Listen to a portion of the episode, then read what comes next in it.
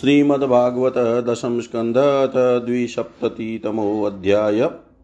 पांडवों के राजसूय यज्ञ का आयोजन और जरासंध का उद्धार। श्रीशुकुवाच, एकदा तु सभामध्ये आस्थितो मुनिभिवृत ब्राह्मणे क्षत्रियै वैश्यै भ्रातृभिश्च युधिष्ठिर। आचार्यै कुलवृद्धैश्च ज्ञातिसम्बन्धिबान्धवै शृण्वतामेव चेतेषामाभाषेदमुवाच युधिष्ठिरुवाच।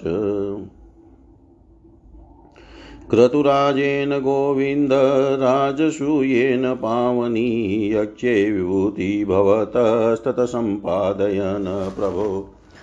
त्वत्पादुके अविरतं परीये चरन्ति ध्यायन्त्यभद्रनशनैः शुचयो गृह्णन्ति। विन्दन्ति ते कमलनाभं भवापवर्गमाशासते यदीत आशिषैष नान्ये तददेव भवतश्चणारविन्द सेवानुभावमिह पश्यतु लोकये। ये त्वां भजन्ति न भजन्त्युत भो भयेषां निष्ठां प्रदर्शय विभो कुरु सृञ्जयानाम्। न भ्रमण स्वपरभेदमतिस्त्वावश्या सर्वात्मन समदृश स्वसुखानुभूते। संसेवतां सुरतरोरिव ते प्रसाद्य सेवानुरूपमुदयो न विपर्योऽत्र श्रीभगवानुवाच। सम्यग् राजन् भवता शत्रुकर्षण कल्याणीयेन ते कीर्तिलोकाननुभविष्यति ऋषीणां पितृदेवानां सुहृदामपि न प्रभो, सर्वेषामपि भूतानामीप्सितक्रतुराडयम् विजितय नृपतिनः सर्वान् कृत्वा च जगतिं वशे संभृत्य सर्वरम्भान् अनाहरस्व महाक्रतुम् एते भ्रातरो राजन् लोकपालांस सम्भवा जितोऽस्म्यात्मवता तेऽहं दुर्जयोऽकृतात्मभिः न कश्चिन्मत्परं लोके तेजसा यशसा श्रिया विभूतिभिवाभिः भवेददेवोऽपि किमुपार्थिव श्रीशुकुवाच निशम्य भगवद्गीतं प्रीतफूलमुखाम्बुज भ्रातॄन् दिग्विजययुक्तविष्णुतेजोपभृतान् सहदेवं दक्षिणश्यामादिशतसः सृञ्जये दिशि प्रतीच्यां नकुलमुदीच्यां सव्यसाचिनं प्राच्याम्ब्रिकोदरं मतस्यै केकयै सहमद्रकै ते विजित्य नृपान् वीराजव्यदिग्भ्योजसा जातशत्रवे भूरि द्रविणं दीपयक्षते श्रुत्वा जितं जरासन्धं नृपते ध्यायतो हरि, आहुपायं तमेवाद्य उद्धवो यमुवाच। भीमसेनो अर्जुनकृष्णो ब्रह्मलिङ्गधरास्त्रय जग्मुगिरिव्रजं तात बृहदरथसुतो यत। ते गत्वातिथ्यवेलायां गृहेषु गृहमेदिनं भ्रमण्यं समयाचेरन् राजन्या ब्रह्मलिङ्गिनी राजन विद्यतीति न प्राप्तानतिनो दुर्मागतान् तन प्रयच्छ भद्रं ते यद् वयं कामयामहे।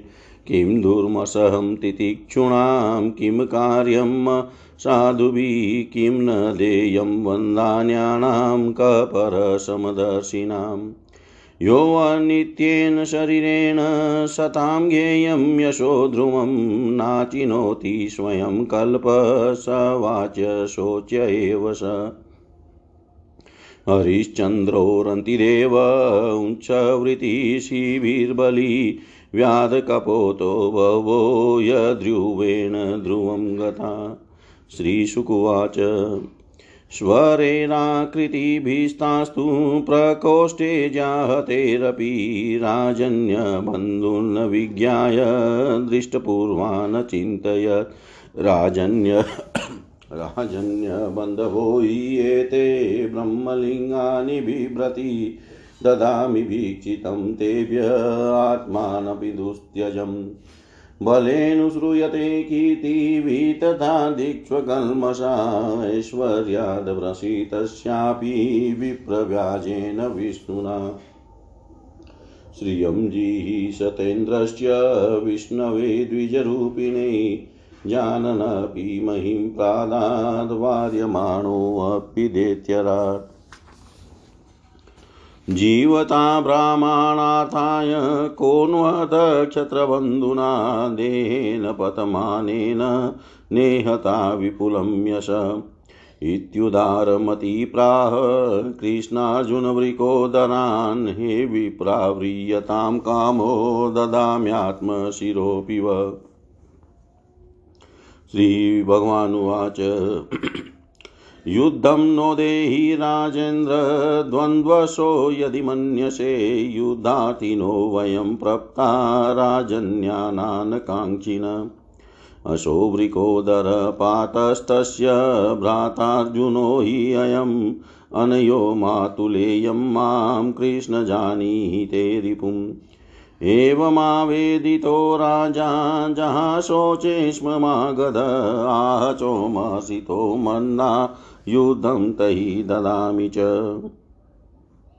युद्धं तहि ददामिव न त्वया भीरुणायोत्स्ये युद्धि विक्लवचेतसा मथुरां स्वपुरीं त्यक्त्वा, समुद्रं शरणं गत।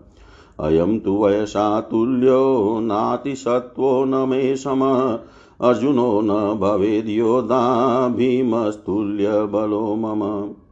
इत्युक्त्वा भीमसेनाय प्रादाय महतीं गदां दीप्त्यां स्वयमादाय निजगाम पुरान् बहि ततः समेखले वीरो, संयुक्ता वितरैतरो, जग्नतु व्रजकल्पाभ्यां, गदाभ्यां रणदुर्मतदौ मण्डलानि विचित्राणि, सव्यं दक्षिणमेव च चरतोषु शुभे युधं नट्योरिवरङ्गिणो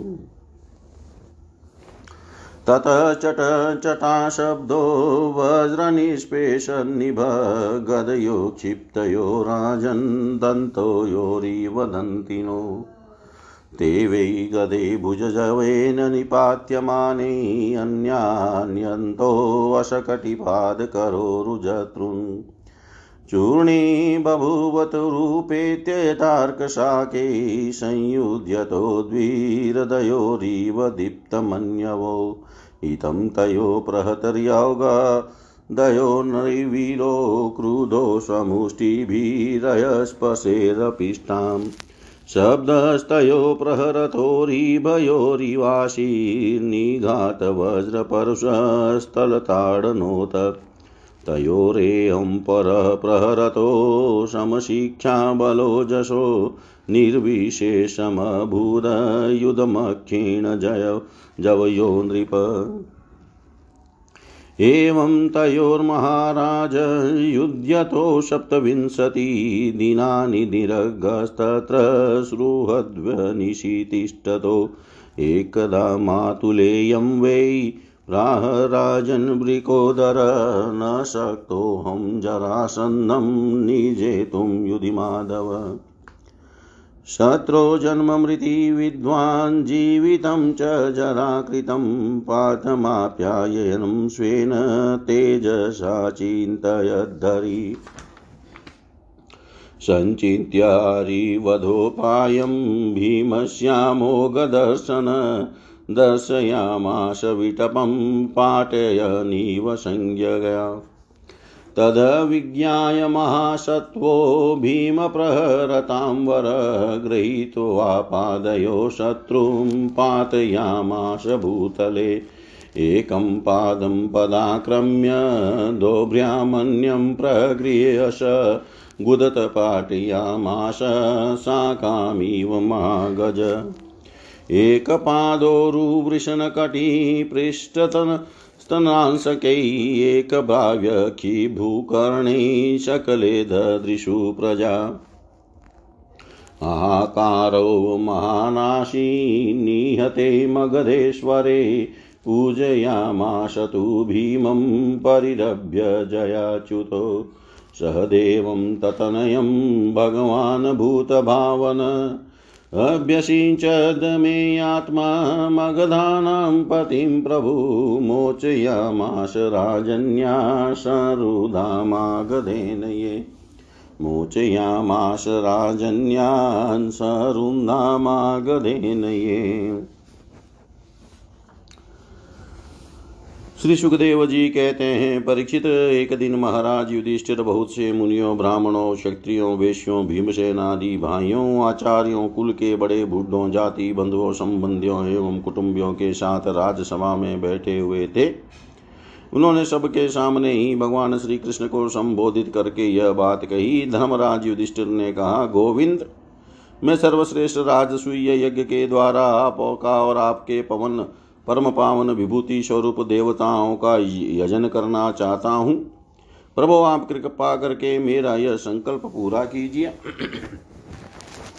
कमल नाव आपके चरण कमलों की पादुकाएँ समस्त अमंगलों को नष्ट करने वाली है। जो लोग निरंतर उनकी सेवा करते हैं, ध्यान और स्तुति करते हैं, वास्तव में वे ही पवित्र पवित्र आत्मा हैं। वे जन्म मृत्यु के चक्कर से छुटकारा पा जाते हैं। और यदि वे सांसारिक विषयों की अभिलाषा करे तो उन्हें उनकी भी प्राप्ति हो जाती है। परंतु जो आपके चरण कमलों की शरण ग्रहण नहीं करते, उन्हें मुक्ति तो मिलती ही नहीं, सांसारिक भोग भी नहीं मिलते। देवताओं के आराध्य देव, मैं चाहता हूँ कि संसारी लोग आपके चरण कमलों की सेवा का प्रभाव देखे। प्रभो कुरुवंशी और सृंजय वंशी नरपतियों में जो लोग आपका भजन करते हैं और जो नहीं करते, उनका अंतर आप जनता को दिखला दीजिए। प्रभो, आप सबके आत्मा समदर्शी और स्वयं आत्मानंद के साक्षात्कार हैं, स्वयं ब्रह्म हैं। आप में यह मैं हूँ और यह दूसरा यह अपना है और यह पराया, इस प्रकार का भेदभाव नहीं है। फिर भी जो आपकी सेवा करते हैं, उन्हें उनकी भावना के अनुसार फल मिलता ही है। ठीक वैसे ही जैसे कल्प वृक्ष की सेवा करने वाले को उस फल में जो न्यूनाधिकता होती है, वह तो न्यूनाधिक सेवा के अनुरूप ही होती है। इसे आप में विषमता या निर्दयता आदि दोष नहीं आते। भगवान श्री कृष्ण ने कहा, शत्रु विजयी धर्मराज, आपका निश्चय बहुत ही उत्तम है। राजसूय यज्ञ करने से समस्त लोकों में आपकी मंगलमय कीर्ति का विस्तार होगा। राजन आपका यह महायज्ञ ऋषियों, पितरों, देवताओं, सज्ञ संबंधियों हमें और कहाँ तक कहें, समस्त प्राणियों को अभिष्ट है। महाराज पृथ्वी के समस्त नरपतियों को जीत कर सारी पृथ्वी को अपने वश में करके और यज्ञोचित संपूर्ण सामग्री एकत्रित करके फिर इस महायज्ञ का अनुष्ठान कीजिए।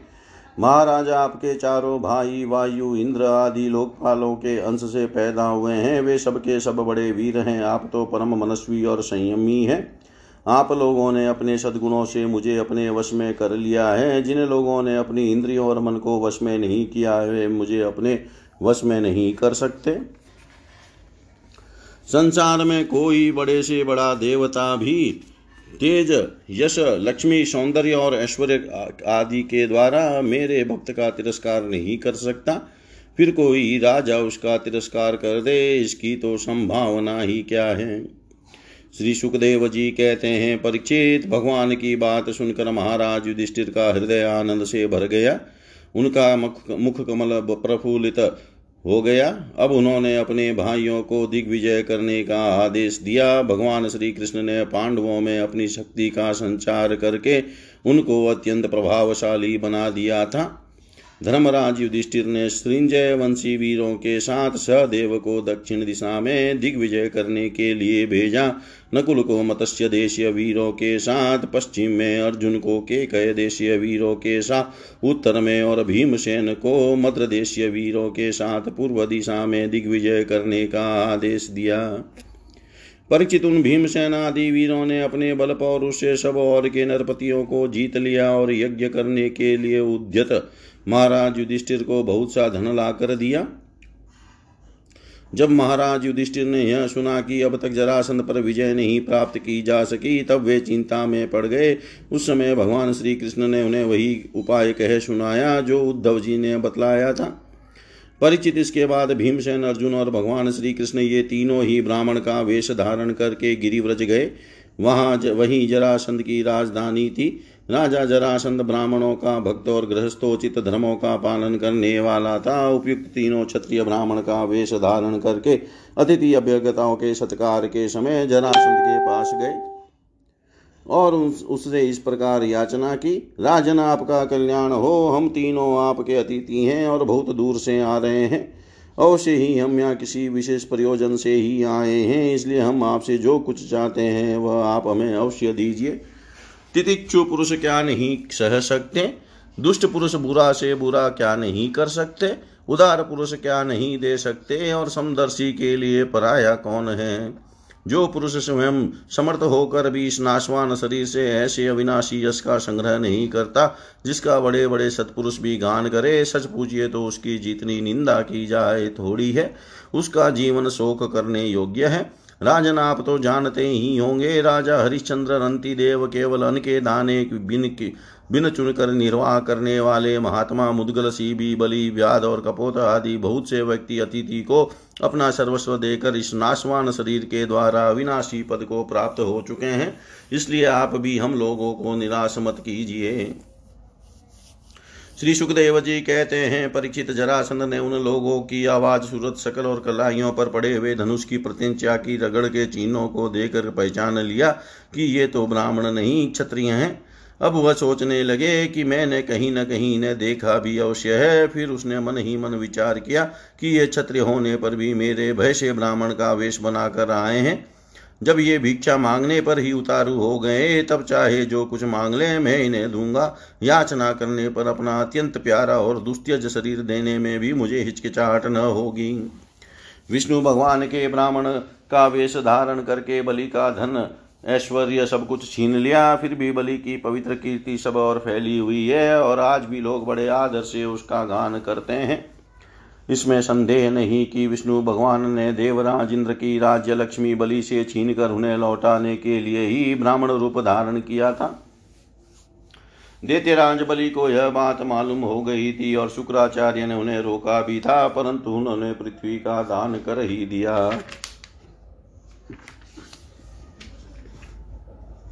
मेरा तो यह पक्का निश्चय है कि यह शरीर नाशवान है। इस शरीर से जो विपुल यश नहीं कमाता और जो क्षत्रिय ब्राह्मण के लिए ही जीवन नहीं धारण करता, उसका जीना व्यर्थ है।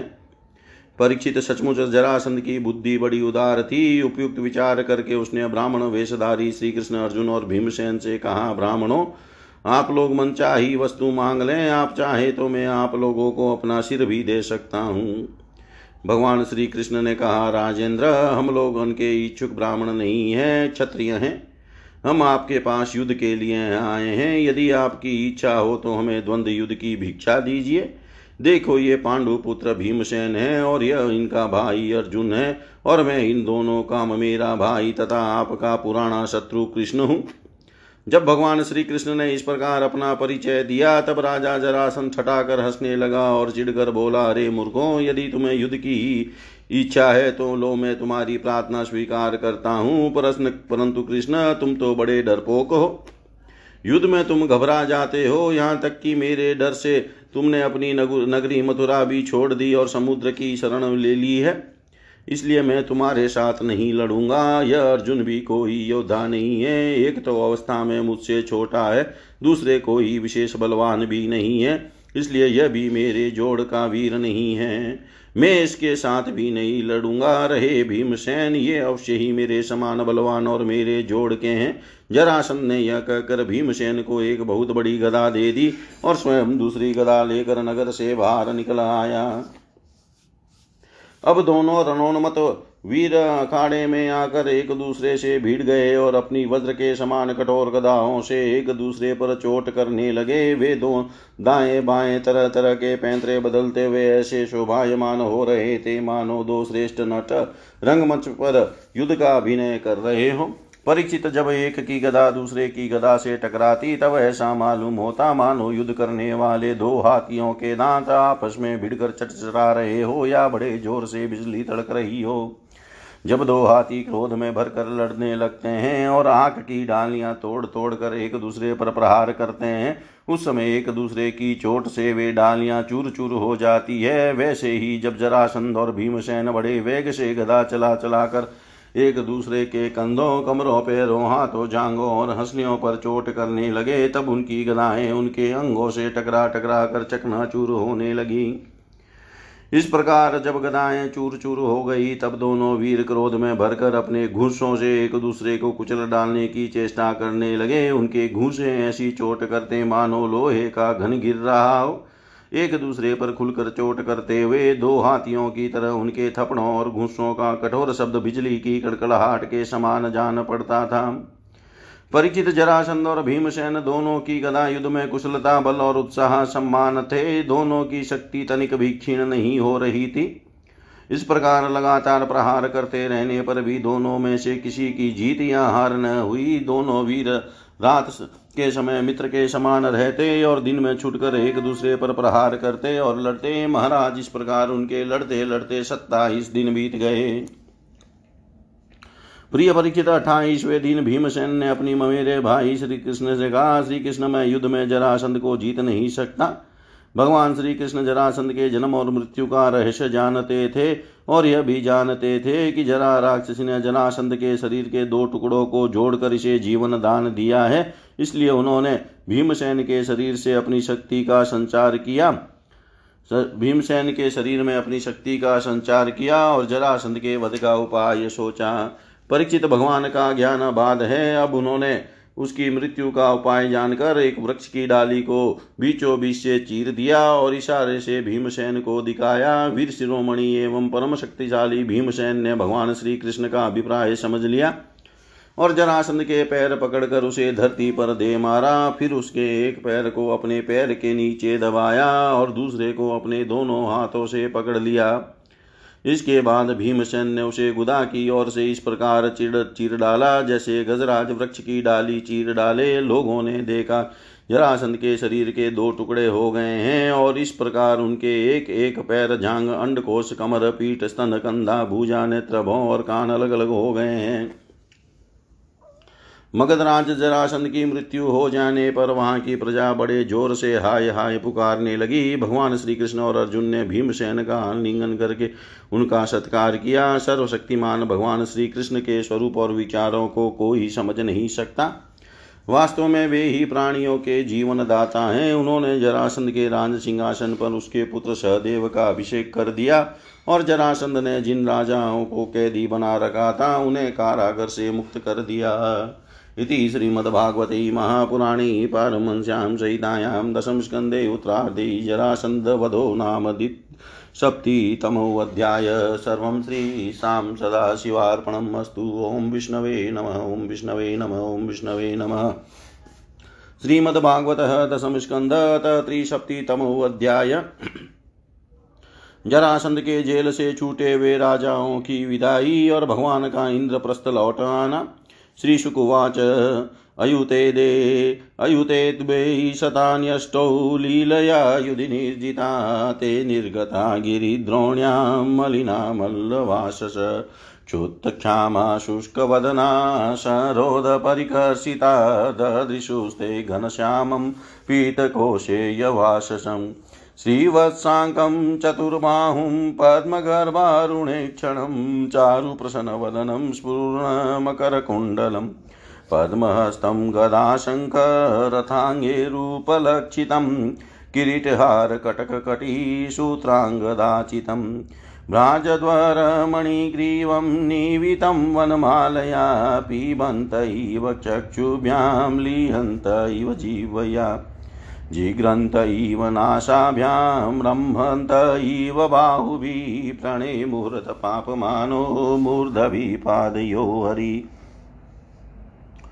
पादयो हरे कृष्णसन्दर्शनाह्लादध्वसंस्तसरोधनक्लमा प्रशंससुहसिकेशं गिर्भिः प्राञ्जलयो नृपा। राजा नुवाच राजानुचु नमस्ते देवदेवेश्वरपुनातिहराव्यय प्रपन्नान् पाहिन कृष्णनिर्विणान् घोरसंसृतै नेनं नातव सूयमानो मागधं मधुसूदन् अनुग्रहो यद्भवतो राज्ञां राज्यच्युतिविभो। राजेश्वर्यमदोन्नद्धो न श्रेयो विन्दते नृप त्वन्माया मोहितोऽनित्यां मन्यते सम्पदोचला मृगतृष्णां यथा बालामन्यन्तुदकाशयम् एवं वेकारि किं मायां युक्ता वस्तु चक्षते। वयं पुरा श्रीमदनष्टदृष्टयो जिगीषयास्या इतरेतरस्पृधः ग्रन्थः प्रजास्वातिनिगृणा प्रभो मृत्युं पुरस्त्वा विगणवय विगणय दुर्मदा। त एव कृष्णाद्य गविरहंसा दुरन्तवीर्येण विचालिता श्रियः कालेन तन्वा भवतोऽनुकम्पया विनिष्टदर्पाश्चरणो स्मराम ते अथो न राजं मृगतृष्णीरूपितं धेन शश्वत पततारुजाम्बुवा उपासितव्यं स्पृहयामहे विभो क्रियाफलं प्रेत्य च कर्णरोचनम् तं न समाधिसोपायं येन ते चरणाब्जयो स्मृतिर्यथा न विरमेदपि संसरतामिह। कृष्णाय वासुदेवाय हर्यै परमात्मने प्रणतक्लेशनाशाय गोविन्दाय नमो नमः। श्रीशुकुवाच संस्तूयमानो भगवान् राजभिमुक्तबन्धने तानाः करुणस्तात् शरण्यसलक्षणया गिरा श्रीभगवानुवाच अद्य प्रभृति वो भूपा मयात्मन्यखिलेश्वरे सुदृढा जायते भक्तिबाडमान् संसितं तथा दिष्टया वशितं भूपा भवन्तरितभाषिण श्रियेश्वर्यमधोन्नाहं पश्य उन्मादकं नृणाम्। हयो नहुषो वेणो रावणो नरकोपरे श्रीमददाद्भ्रंसितास्थानाद्देवदेत्य नरेश्वरा। भवन्त एतद्विज्ञाय देहाद्युत्पाद्यमन्त्वत माँ यन्तोऽध्वरैर्युक्ता प्रजाधर्मेण रक्षत। सन्तान्वन्तः प्रजातन्तून् सुखं दुःखं भवा भवो प्राप्तं प्राप्तं च सेवन्तो मचिता विचरिष्यत।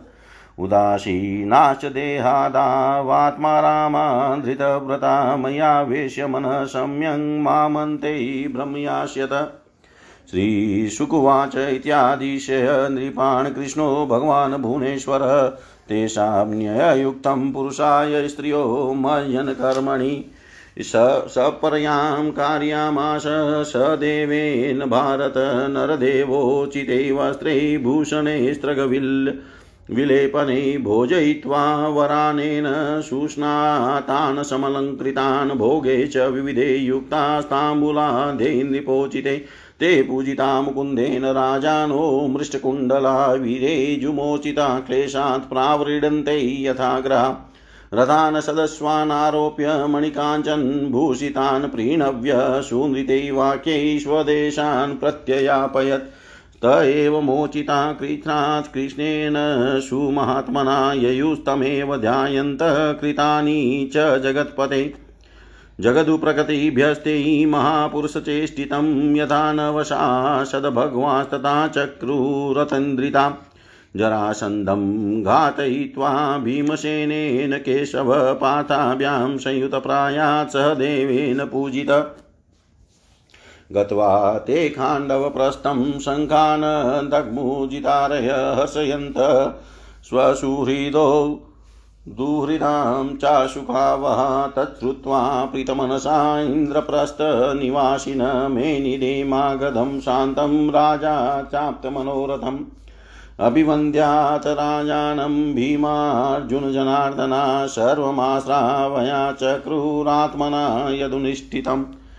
निशम्य धर्मराजस्ततः केशवै नानुकम्पित आनन्दाश्रकुलामुञ्चन् प्रेम्णा नोवाच किंचन आनन्दाश्रुकलामुञ्चन् प्रेम्णां नोवाच किंचन श्री सुखदेव जी कहते हैं परीक्षित जरासंध ने अनायास ही बीस हज़ार आठ सौ राजाओं को जीत कर पहाड़ों की घाटी में एक किले के भीतर कैद कर रखा था। भगवान श्री कृष्ण के छोड़ देने पर जब वे वहाँ से निकले, तब उनके शरीर और वस्त्र मेले हो रहे थे। वे भूख से दुर्बल हो रहे थे और उनके मुँह सूख गए थे। जेल में बंद रहने के कारण उनके शरीर का एक एक अंग ढीला पड़ गया था। वहाँ से निकलते ही उन नरपतियों ने देखा कि सामने भगवान श्री कृष्ण खड़े हैं।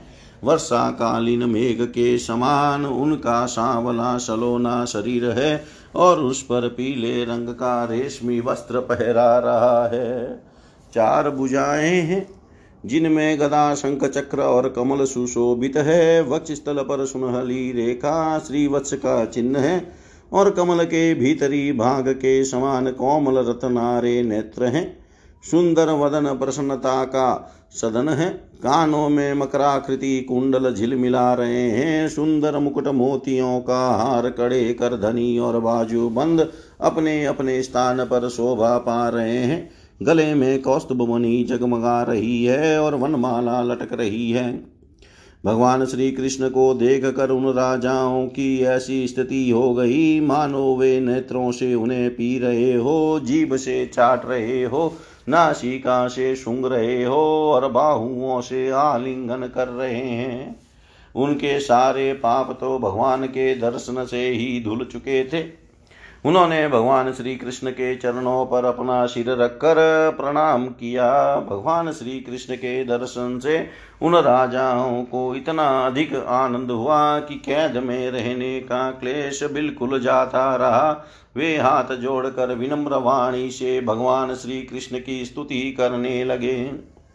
राजाओं ने कहा, शरणागतों के सारे दुख और भय हर ले देने भय हर लेने वाले देव देवेश्वर सचिदानंद स्वरूप अविनाशी श्री कृष्ण हम आपको नमस्कार करते हैं। आपने जरासंध के कारागार से तो हमें छुड़ा ही दिया। अब इस जन्म मृत्यु रूप घोर संसार चक्र से भी छुड़ा दीजिए, क्योंकि हम संसार में दुख का कटु अनुभव करके उससे उब गए हैं और आपकी शरण में आए हैं। प्रभु, अब आप हमारी रक्षा कीजिए। मधुसूदन हमारे स्वामी, हम मगध राज जरासंध का कोई दोष नहीं देखते। भगवान, यह तो आपका बहुत बड़ा अनुग्रह है कि हम राजा कहलाने वाले रो, लोग राज्य लक्ष्मी से च्युत कर दिए गए। क्योंकि जो राजा अपने राज्य ऐश्वर्य के मद से उन्मत हो जाता है, उसको सच्चे सुख की कल्याण की प्राप्ति कभी नहीं हो सकती। वह आपकी माया से मोहित होकर अनित्य संपत्तियों को ही अचल मान बैठता है। जैसे मुर्ग लोग मृग तृष्णा के जल को ही जलाशय मान लेते हैं, वैसे ही इंद्रिय लोलुप और अज्ञानी पुरुष भी इस परिवर्तनशील माया को सत्य वस्तु मान लेते हैं। भगवान पहले हम लोग धन संपत्ति के नशे में चूर होकर अंधे हो रहे थे।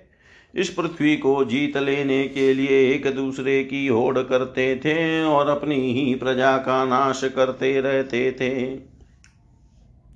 सचमुच हमारा जीवन अत्यंत क्रूरता से भरा हुआ था और हम लोग इतने अधिक मत वाले हो रहे थे कि आप मृत्यु रूप से हमारे सामने खड़े हैं। इस बात की भी हम तनिक परवाह नहीं करते थे। सचिदानंद स्वरूप श्री कृष्ण काल की गति बड़ी गहन है, वह इतना बलवान है, किसी के टाले टलता नहीं, क्यों न हो वह आपका शरीर ही तो है, अब उसने हम लोगों को श्रीहीन निर्धन कर दिया है।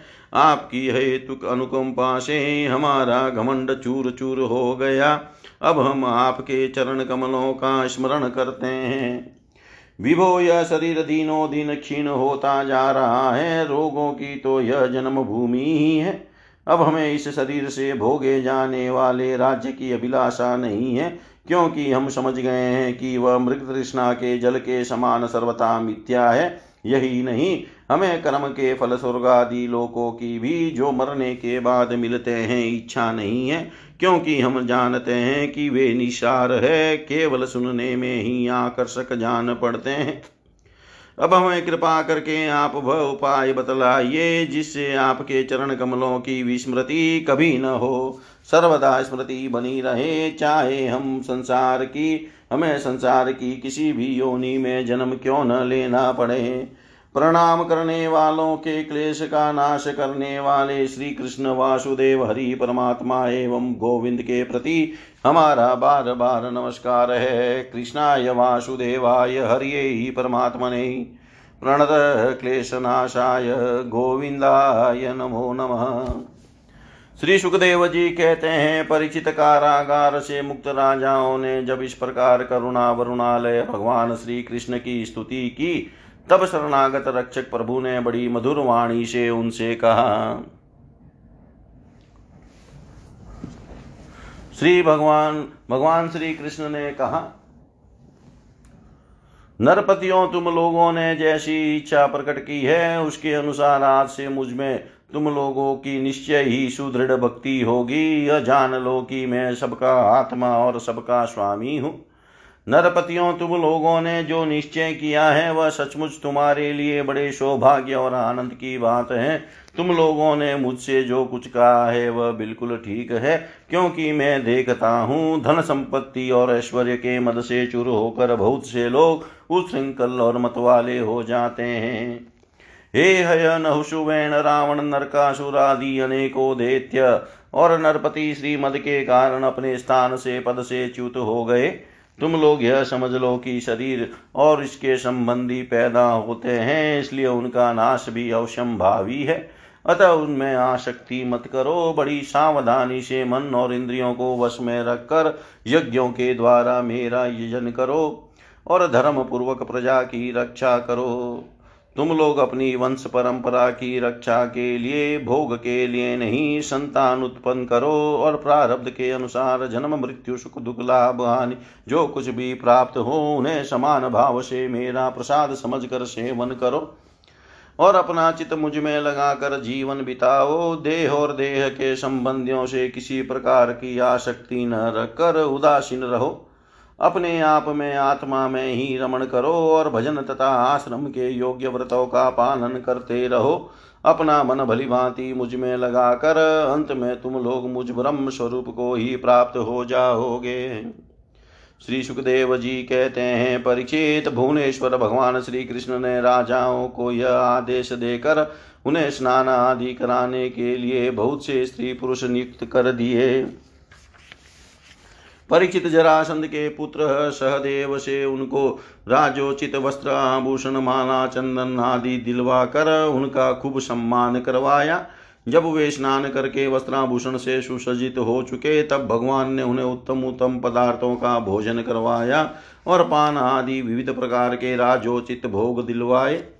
भगवान श्री कृष्ण ने इस प्रकार उन बंदी राजाओं को सम्मानित किया। अब वे समस्त क्लेशों से छुटकारा पाकर तथा कानों में झिलमिलाते हुए सुंदर सुंदर कुंडल पहनकर ऐसे शोभायमान हुए जैसे वर्षा ऋतु का अंत हो जाने पर तारे।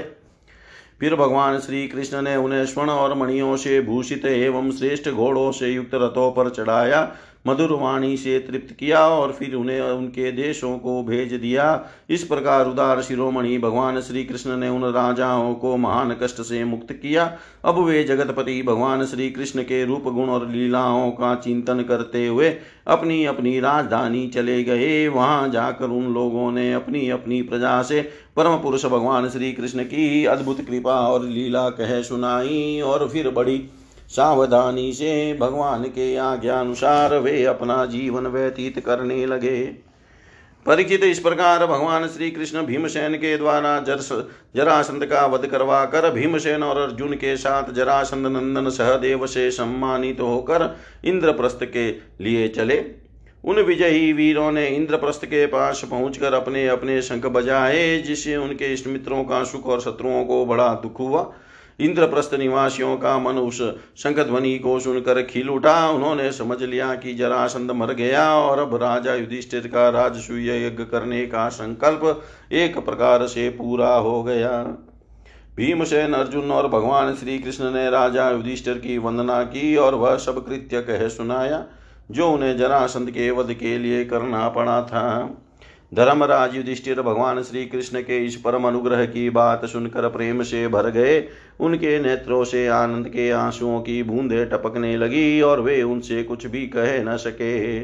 इति श्रीमद्भागवते महापुराणे परमहंस्यां सहितायां दशम स्कन्धे उत्तरार्धे कृष्णाध्यागमने त्रिसप्तितमोऽध्याय सर्वं श्रीशां सदाशिवार्पणम् अस्तु। ॐ विष्णवे नमः ॐ विष्णवे नमः ॐ विष्णवे नमः।